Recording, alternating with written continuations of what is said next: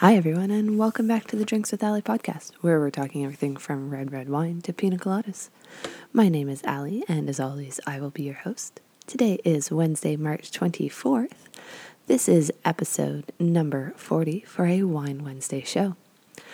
Guys, it has been beautiful and warm here all week, and it totally feels like summer right around the corner, which probably means we're in for another good wallop of snow. But it's totally making me feel the need to shake those wintry reds and get back into my summery whites. Wines, that is. But really, I drink red, white, and rosé year-round, so it's more of a mental mind shift for me than a physical bottle shift. On today's episode, we are going to talk all about my favorite white wine varietal, a grape that celebrated its birthday way back on March 13th, and we totally missed it because that was like the intro to, what was that? That was International Women's Day week, and then the week after was St. Patrick's Day week. It celebrated its 586th birthday, to be exact. Now, I don't know about you, but I totally consider that to be old. And, of course, I am referring to the grape known as Riesling. So let's jump on in. Alrighty, now we may celebrate Riesling being 586 years old this year, but in truth, this is just the first mention of the grape in a document. So we're not really sure like how old it is, and the spelling that we currently know, or a close to kind of modern spelling. Anyways, it said that in a storage inventory in 1435, Count John IV of Katzenheimburg of Husinghem, which is a small principality in the Rhine, close to today's Rheingau. And I apologize, guys, there's a lot of German that's going to happen this podcast episode, and German is not my strong suit. It is said that Count John paid, quote, 22 shillings for Riesling vine cuttings for the vineyard. So he was buying vines, which is great. It is spelt slightly differently. The S is replaced by what is basically the beta sign, so the B with the long legs down.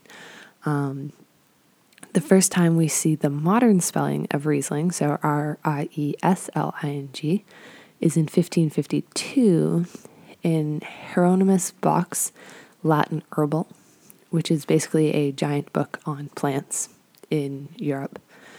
And we also know that there are references as far back as 1348 in Alsace, which is a region in France, more on Alsace later, of Rusling, R-U-S-S-E-L-I-N-G. And in 1447, the spelling changes to Rissling, R-I-S-S-L-I-N-G. Plus, there's also a stream and a vineyard called Ritzling, R-I-T-Z-L-I-N-G, in Wachau in Austria. Basically, there's just a lot of mystery added to the intrigue around the grape and kind of where it came from and how it arrived at being Riesling.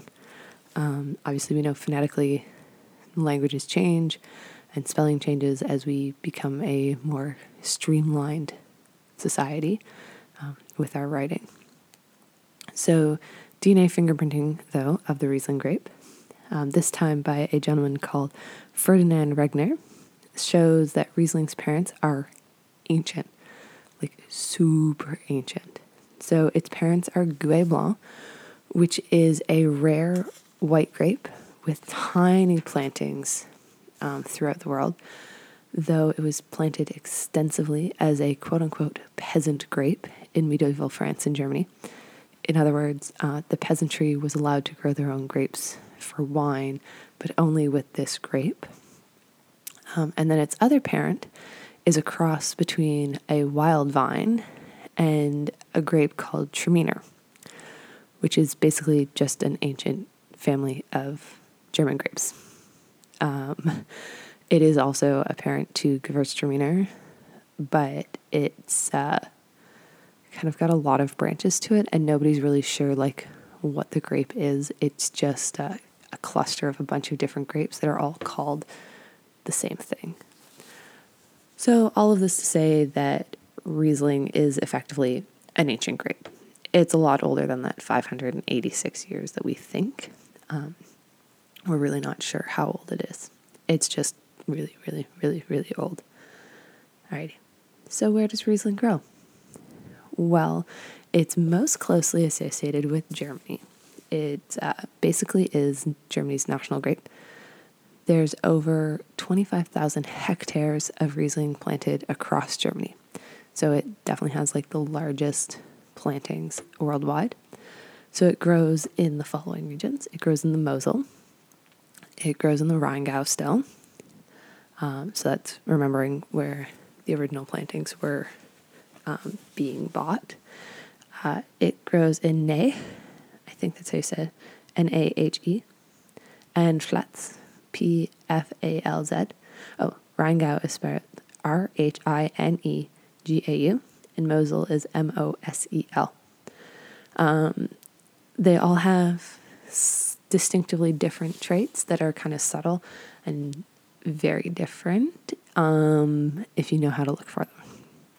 But I'm not going to say they're like drastically different. It's a little less like, say, a cab, which has very distinctive taste differences when grown in a warm climate, a cool climate, and vineyard to vineyard. There's also large plantings in Alsace, which is currently a French wine growing region and has been since the end of the Second World War. But Alsace has traded hands between the French and the Germans for as long as anyone can remember. I remember watching a show about Alsace, and literally like generation to generation they speak different languages, being French or German, because of what they're taught in school, kind of going back from everybody, kind of first generation post-war and onward. So they are a fantastic grape growing region though, and they are delicious, delicious Rieslings. So Alsace is up in the northeastern part of France, right up near Germany. So it is a cool climate, thriving grape, Riesling is, finding a home also in Austria, where there's a small percentage of plantings, but it's quickly becoming an important white wine grape. It is highly prized from the Wachau regions, though it also grows in Kremstal, Traisental, Kremstal, Wien or Vienna, Wagram, and Vintral. Okay, so I will, my Austrian is about up there with my German. It's probably not that great. Probably slightly better than my Italian. Okay, so we're spelling those. Wachau, W-A-C-H-A-U. Kremstal, K-R-E-M-S-T-A-L. Traisental, Traisental. Kremstal, K-A-M-P-T-A-L. Wien, V-I-E-N. Vienna, I think we all know how to spell. Wagram, V-A-G-R-A-M, and Ventral, W-E-I-N-V-I-E-R-T-A-L. So much like their German and French counterparts, these regions are all very rocky, making them excellent for Riesling growing. Riesling seems to thrive on very rocky soil, and in fact, most vineyards in Germany that grow them are right on rocky cliffs. They're kind of marginal. They're very steep hills. It's a very odd grape that likes to grow in really harsh conditions. Now, obviously, Germany, France, and Austria aren't the only old world wine regions that grow Riesling. They just happen to be the most well-known and the most accessible. So we also see Riesling growing in Slovenia, Slovakia, Serbia, the Czech Republic, the Ukraine, Luxembourg, and northern Italy. I don't know about you guys, but those wine regions are pretty darn rare to find, not just here in Nova Scotia, but here in Canada, period. So I'm going to not focus very much on them because we probably can't get them. Just know that they do grow Riesling, and they do grow really great wines. So moving into the New World, Riesling is definitely the darling grape of Canada. It grows in every wine-growing region from coast to coast. We also, same as Germany, have an ideal growing climate so that it ripens without over-ripening. We have lots and lots of rocky vineyard soils and vineyard sites, and Riesling seems particularly resistant to frost issues that we have in the winter. It's a little bit of a late butter, so if we get a late frost, it's okay.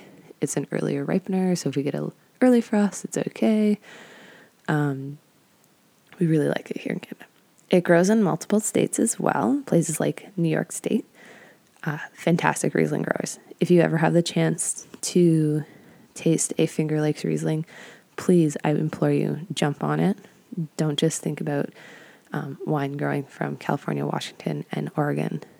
New York State grows some fantastic Riesling, and I've always loved them when I can get them. Again, ideally suited for the climate. It grows really well there. Michigan grows some great Rieslings, and anybody out there who's thinking, maybe I should grow some grapes, check out Riesling because it grows in a lot of states. It also grows in Texas. It grows in Iowa, Ohio. So it's a great one if you're thinking you might want to put in a small vineyard in your house. Washington State, obviously, and parts of California.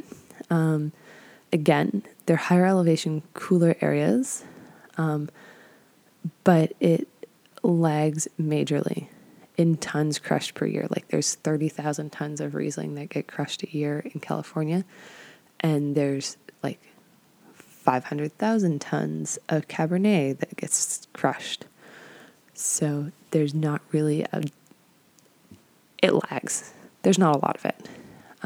Monterey is your number one region though.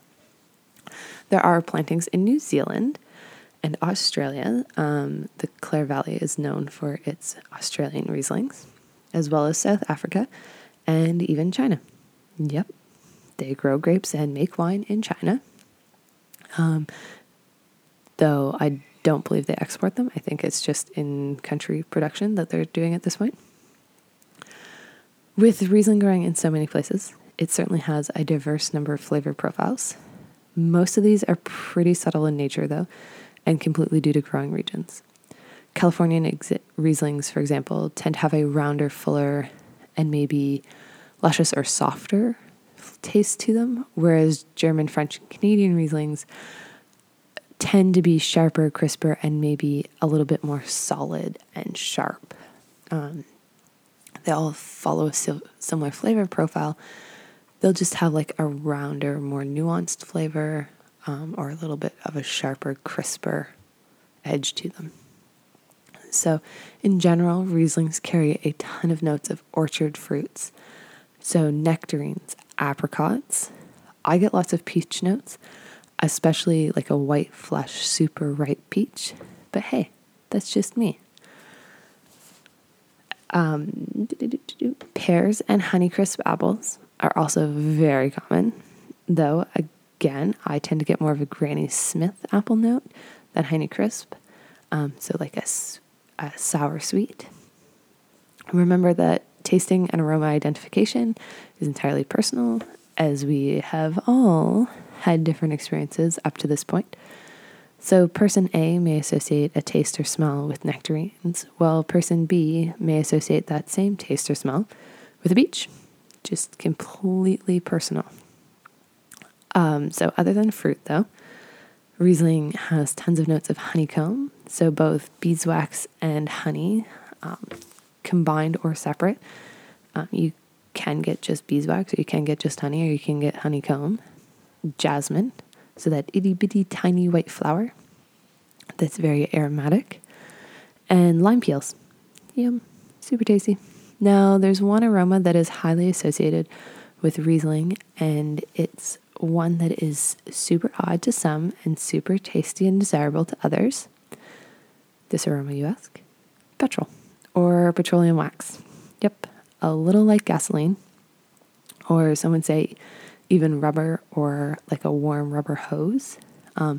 Rubber tends to be more associated with Australian Rieslings and South African Rieslings than the petrol, which tends to be more of a German or Canadian or even Alsatian aroma. So again, there's your climate difference. Warm, it gets a little rubbery. Cool, it's a little petroly.